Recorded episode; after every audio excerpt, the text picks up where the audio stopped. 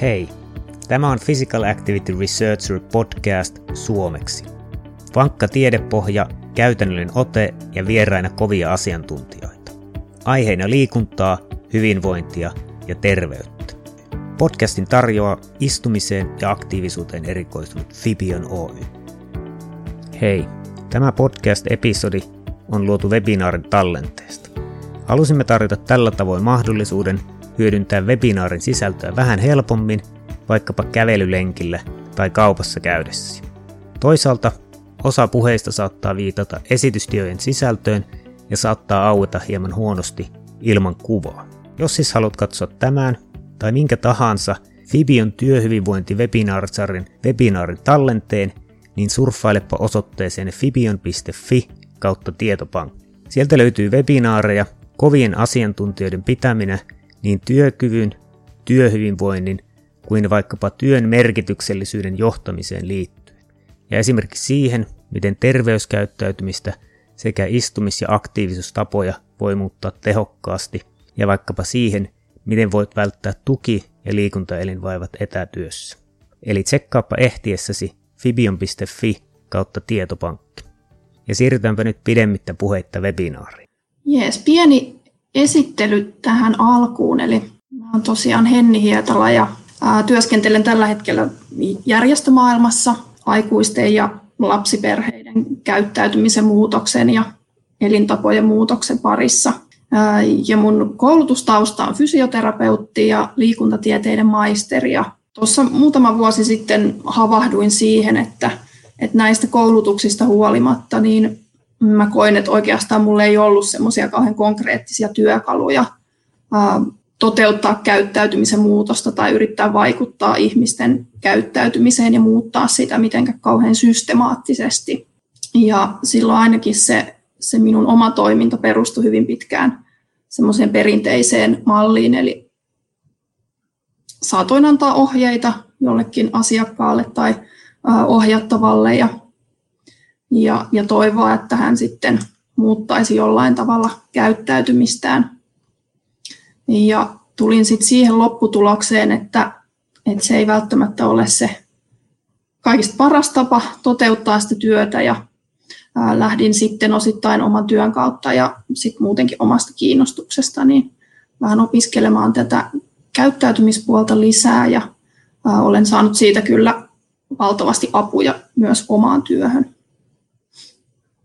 Eli mä en siis ole tutkija enkä itse tuota mitään uutta tietoa, vaan mun tavoitteena on nimenomaan soveltaa sitä käyttäytymistieteellistä tietoa sitten tähän mun, mun ammattialueeseen, joka on nyt sitten terveyden ja liikunnan edistäminen.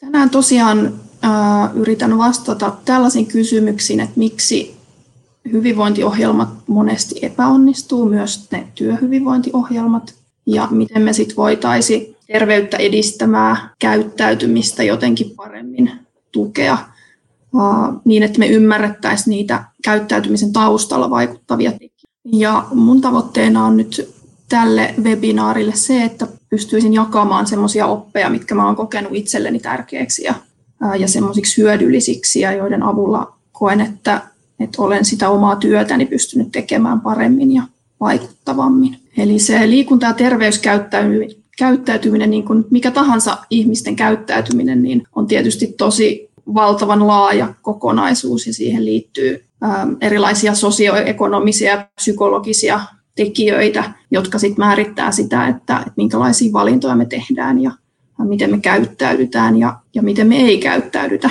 Eli ihan perintötekijöistä ja persoonallisuudesta lähtien, jotka on tietysti semmoisia aika pysyviä ominaisuuksia eikä niitä voida muuttaa, niin sit aina sinne meidän, meidän ympäristöihin ja erilaisiin elämänkokemuksiin. Ja ne kaikki muokkaa sitä, sitä tapaa, jolla me sitten tehdään ehkä ää, omaa terveyttämme koskevia valintoja. Ja mä monesti ajattelen, että se terveyskäyttäytyminen on vähän tuommoinen Rubikin kuutiomainen juttu, eli siinä on paljon liikkuvia osia ja itsestäni ainakin välillä tuntuu, että että heti kun saa jonkun palasen kohdalleen, niin sitten se tarkoittaa sitä, että aina joku muu, muu osa siellä muuttuu. Ja, ja tosiaan se, että ymmärtää käyttäytymistä ja sen muutosta, niin se on varmasti ihan semmoinen loppuelämän projekti meille kaikille. No me tiedetään, että se muutos on, on tosiaan vaikeaa ja johtuen just siitä, että se käyttäytyminen on niin hyvin monitahoinen asia. Ja siksipä me ei voida ehkä kauhean loogisesti ajatella, että me voitaisiin toisten ihmisten käyttäytymiseen vaikuttaa jollain tosi yksinkertaisilla toimilla tai jollain yksittäisellä ohjelmalla.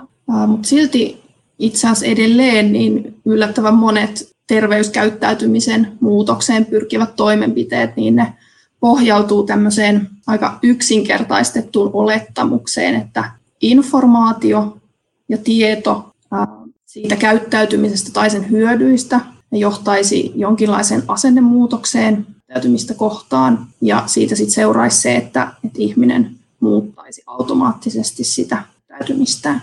Ja esimerkkinä tässä voisi olla, että, että me saatetaan olettaa, että, että pelkästään tiedon jakaminen siitä, että, että istuminen, liika istuminen on vaarallista tai, tai että riittävä liikunta on terveellistä, niin oletetaan, että pelkästään sitä tietoa jakamalla, niin ihmiset sitten vähentäisi sitä työpäivän aikaista istumistaan tai lisäisi. Ja tämä on tämmöinen niin sanottu rationaalisen toimijan oletus, eli taitaa tulla tuolta sosiaalipsykologian puolelta tämä termi, että meillä ihmisillä on tapana, tapana olettaa, että kaikki muut ihmiset käyttäytyy jotenkin tosi rationaalisesti. Ja kun me vaan kerrotaan heille, että joku asia on heille hyväksi tai heille pahaksi, niin niin että, että he sitten käyttäytyisi sen, sen tiedon mukaisesti. Ja jos tämä malli ja olettamus pitäisi paikkansa, niin meillähän ei tietenkään olisi mitään ylipaino-ongelmaa tai, tai elintapasairauksia, koska monen vuosikymmenen valistuskampanjoiden jälkeen niin suurimmalla osalla on kyllä ihan riittävästi tietoa siitä, että mikä on terveellistä ja mikä ei ainakin pääpiirteissään. Ja sä voit miettiä, että, että jos sulla sattuu olemaan joku oma tämmöinen käyttäytymiseen tai terveyskäyttäytymiseen ja sen muutokseen liittyvä ää, joku toive, niin, niin voit miettiä, että, että onko se sinun käyttäytyminen kiinni siitä, että sulla ei olisi riittävästi tietoa siitä asiasta, tai, tai koetko sä, että sun asenne on jotenkin huono sitä, sitä asiaa kohtaan. Ja todennäköisesti monet, monet ajattelee, että, asenteeni on ihan hyvä ja ehkä, ehkä tiedänkin ihan riittävästi siitä asiasta, mutta sitten ainakin toistaiseksi tuntemattomasta syystä, niin se, se käyttäytyminen ei sitten omalla kohdalla toteudu. Joo, otetaan lyhyt mainos tähän väliin. Yrityksemme Fibion on tosiaan erikoistunut istumisen ja aktiivisuuden mittaamiseen, analysointiin ja muuttamiseen. Me tarjotaan palveluja monille tahoille yksilöstä yrittäjiin ja tutkijoista organisaatioihin. Jos olet kiinnostunut omaa hyvinvointisi ja terveytesi parantamisesta, tsekkaa fibion.me eli .me ja opi, miten Fibion motivoi ja opettaa arjen pieniin muutoksiin, joilla on oikeasti iso vaikutus pitkällä aikavälillä. Jos taas työyhteisö hyvinvointi kiinnostaa ja haluat oppia lisää tehokkaasta ja todennetusta Fibion Active Office-ohjelmasta, tsekkaa fibion.fi. Jos taas olet terveyden, hyvinvoinnin tai liikunnan ammattilainen, tsekkaa fibion.pro ja opi, miten sinä voit hyödyntää Fibion analyysiä työssäsi. Fibion liikuttavaa hyvinvointia. Ja takas podcastiin. Me voidaan ottaa avuksi nyt tässä, tässä ongelmassa sitten erilaiset käyttäytymistieteet ja Niitä nyt tosiaan on esimerkiksi psykologia ja sosiaalipsykologia ja ottaa vähän oppia sieltä. Ja on huomattu, että tämmöiset terveyskäyttäytymisen muutokseen tähtäävät toimenpiteet, jotka jollain tavalla perustuu käyttäytymistietoon ja, ja tutkimuksesta saatu näyttöön, niin ne olisi olis keskimäärin vähän vaikuttavampia kuin sit sellaiset toimet, ää, jotka perustuu just esimerkiksi tuommoiseen olettamuksiin. Eli siksi myös onnistuneet työhyvinvointiohjelmat tai niiden lähtökohta on, tai kannattaa pitää se, että, että ne perustuisi johonkin tietoon ja mahdollisesti jopa johonkin teoriaan. Ja ainakin yksi tutkimus havaitsi muutamia vuosia sitten, että käyttäytymiseen vaikuttavia teorioita on, oliko yli 83, eli niitä on ihan valtava määrä. Ja mehän ei tietenkään kaikki voida olla käyttäytymistieteiden asiantuntijoita tai tutkijoita. Ja mun mielestä meidän ei tarvikkaan olla.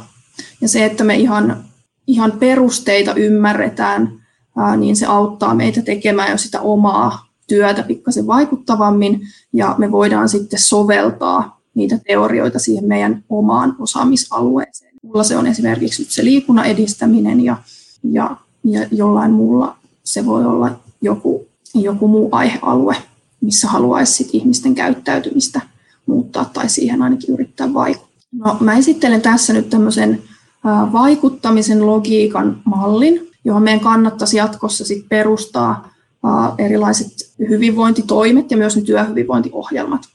Eli ihan aluksi niin kannattaa tarkasti määritellä, että mikä se ongelma on ja mihin me oikeastaan halutaan vaikuttaa ja myös määritellä ne meidän tavoitteet. Ja sitten on myös hyvä hahmottaa sitä, että minkälaisessa kontekstissa se meidän, meidän ongelma tai kohdekäyttäytyminen tavallaan esiintyy ja mihin ne meidän tavoitteet liittyy, että, että onko siellä sit sosiaalisia ja fyysiseen ympäristöön liittyviä asioita, jotka merkittävästi vaikuttavat siihen, siihen käyttäytymiseen, jota me yritettäisiin muuttaa. Sen jälkeen meidän pitäisi tunnistaa semmoisia käyttäytymisen osatekijöitä, jotka vaikuttaa siellä ongelman taustalla. Me mennään näihin nyt sitten ihan hetken päästä tarkemmin. Eli käyttäytymisen osatekijöistä, kun pilkotaan sitä käyttäytymistä vähän pienempiin osiin, niin sieltä sitten löytyy tämmöisiä heikkoja lenkkejä, joista sitten se käyttäytyminen tai, tai se, että ei käyttäydytä halutulla tavalla tai toivotulla tavalla, niin se olisi sitten niistä kiinni. Ja sen jälkeen, kun me ollaan ne heikot lenkit sieltä löydetty, niin me voidaan lähteä suunnittelemaan toimia, joilla me pystytään vahvistamaan sit niitä heikkoja lenkkejä nimenomaan. Ja silloin me ei olla minkään olettamuksen varassa, että pahaa työntekijät ei ehkä tiedä, että istuminen on ehkä vähän huono juttu, vaan me oikeasti sit tiedetään, että, että mikä siellä on se asia. Eli esimerkkinä tästä, jotta me voitaisiin edes yrittää aktivoida vaikka nyt vähän, vähän liikkuvia, paljon istuvia toimistotyöntekijöitä, niin meidän tosiaan olisi ensin hyvä vähän ymmärtää sitä kohdekäyttäytymistä ja mitä kaikkea siihen liittyy ja miettiä, että, että minkälainen se konteksti siinä ympärillä on. Kyseinen työpaikka ja, ja, ja työikäiset ihmiset ja varmasti vielä tarkemmin. Ja sitten me lähdettäisiin miettimään, että, että minkälaisia tekijöitä sen käyttäytymisen taustalla voisi vaikuttaa. Ja sitten vasta sen jälkeen me tiedetään tosiaan, että, että minkälaisia elementtejä meidän kannattaa sitten johonkin työhyvinvointiohjelmaan tai niihin meidän vaikuttamispyrkimyksiin sisällyttää. Ja tavoitteena olisi se, että, että sitten tässä vaiheessa se Rubikin kuutio ei olisi ihan semmoinen sekainen, että ää, samoin kuin tässä kuutiossa en ole kyllä itse sitä koskaan ratkaissut, mutta ne, ketkä on, niin tietää, että siinä on, on logiikkansa ja sitten kun sä sen ymmärrät, niin se ratkaiseminen ikään kuin onnistuu ja se ei ole semmoista sattumanvarasta. Eli meidän pitäisi nyt sitten ymmärtää niitä käyttäytymisen osatekijöitä, jotta me voidaan löytää niitä heikkoja lenkkejä. Ja tässä mä esittelen nyt tämmöisen käyttäytymistieteellisen mallin, jonka nimi on COM-B, ja se näyttää siltä, että käyttäytyminen on ikään kuin lopputuote kolmesta asiasta, eli kyvykkyydestä, motivaatiosta ja tilaisuuksista.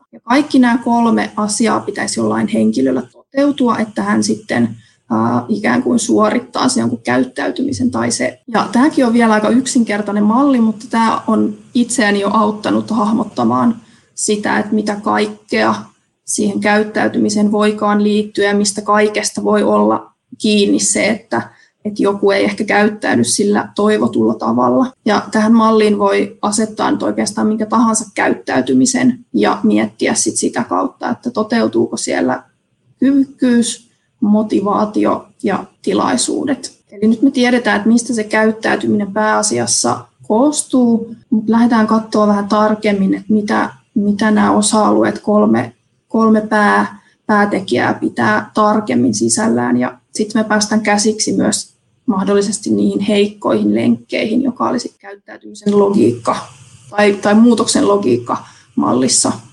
Se. Eli tässä nyt vasemmalla näkyy sitten tämä B-malli ja täällä on nämä kolme pää, pääosatekijää ja niitä on jaettu myös sitten vähän pienempiin osiin. Ja sitten tämmöinen tutkijaryhmä on, on haarukoinut muistaakseni yli, yli 30 eri käyttäytymisen käyttäytymistä selittävää teoriaa ja sieltä sitten löytänyt yhdistäviä tekijöitä ja pystynyt tavallaan vähän yksinkertaistamaan sitä, että, että mitä kaikkea sitten näihin kolmeen osatekijään liittyy.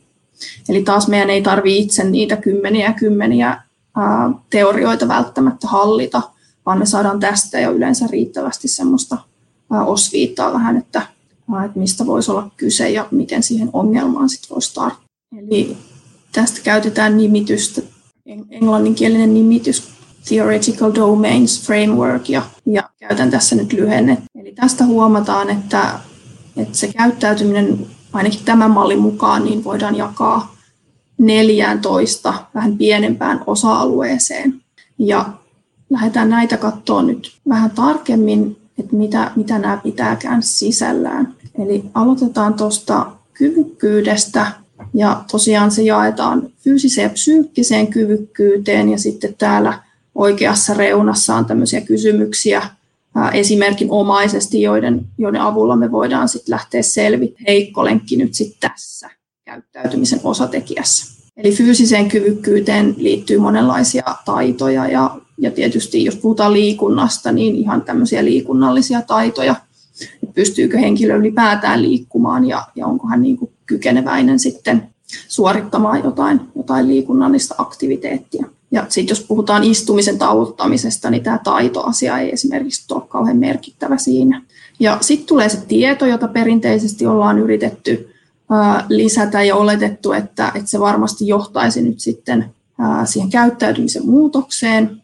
Niin tosiaan tieto on, on hyvin merkittävä osa-alue monesti, mutta, mutta se ei todellakaan ole, ole ainoa, että on paljon muutakin. Ja se on esimerkiksi, että tietääkö henkilö liikunnan terveysvaikutuksista tai, tai istumisen terveysvaikutuksista. Ja toki ihmisillä voi olla myös väärää tietoa jostain asiasta. Sitten kyvykkyyteen hyvin suuresti liittyy käyttäytymisen säätelyn taidot, eli, eli onko henkilöllä jonkinlaisia keinoja suunnitella sitä omaa liikkumista tai istumisen tauottamista ja mahdollisesti sitten muokata sitä omaa suunnitelmaansa joustavasti. Kuitenkin aina eteen tulee asioita, että niistä omista suunnitelmista ei voi niin pitää kiinni. Ja tämmöisiä taitoja on myös mahdollista sit harjoitella, jos huomataan, että, että siinä on jotain puutteita. Ja myös tämmöiset omaksutut tavat ää, saattaa hyvinkin, hyvinkin tota, määritellä sitten tavallaan sitä käyttäytymistä, että me ollaan vaan omaksuttu tapoja toimia ajattelematta niitä ehkä sen kummemmin. Ja tässä käyttäytymisen säätelyssä on hyvä huomata, että tahdonvoima esimerkiksi ei ole kauhean niin hyvä käyttäytymisen säätelyn keino.